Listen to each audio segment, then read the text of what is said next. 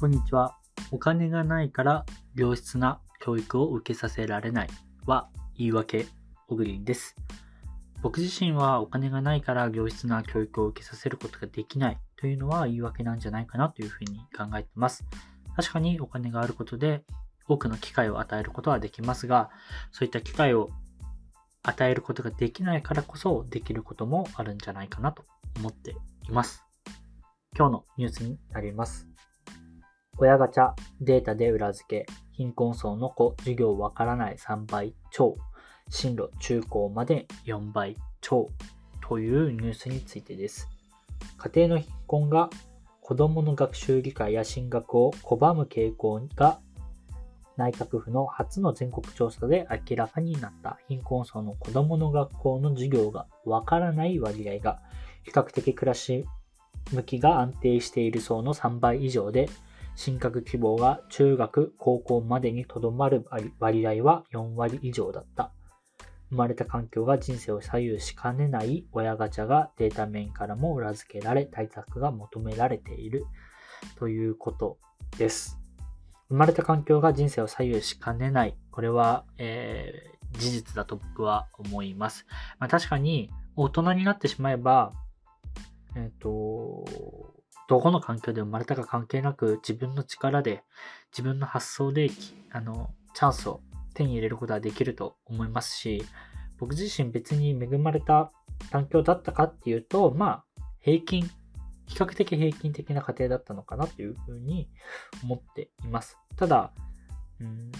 別に僕は多分家族の影響もあったんですけど本当にいろんな社会との巡り合わせ、運が良かったとか、このタイミングでこの人と会えて、このタイミングで僕が行動できたとか、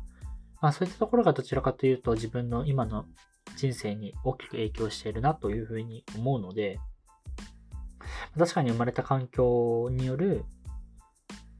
あの、人生、作用しかねないっていうのはあるんですけど、まあそれだけでもない部分もあるなとは思うので、この部分はしっかりと学校として、社会として解決していく必要性はあるなと思います。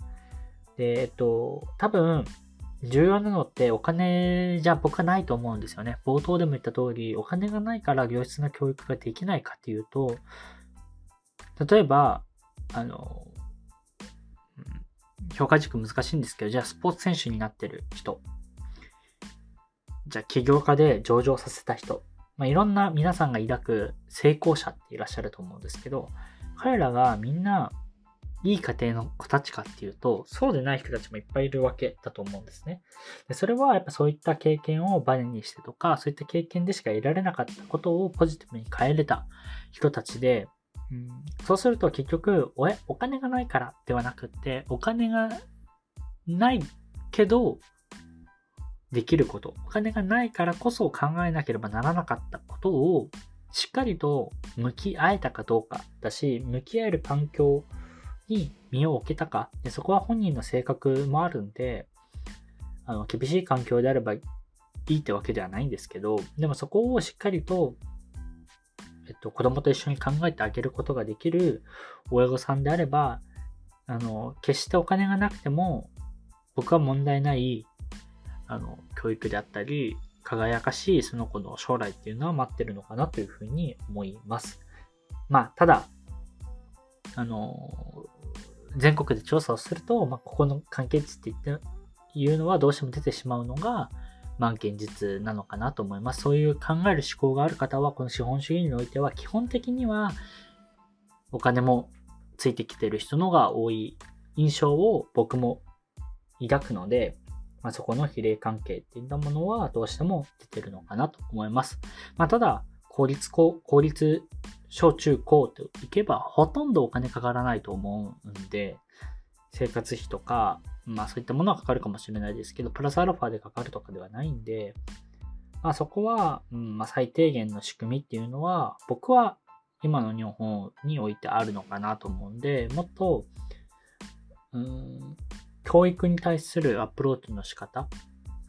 家庭環境を含めて、をお金じゃなくてもできるんだよっていう発想を一人一人が持てるかっていうところの方が重要だし、親の教育を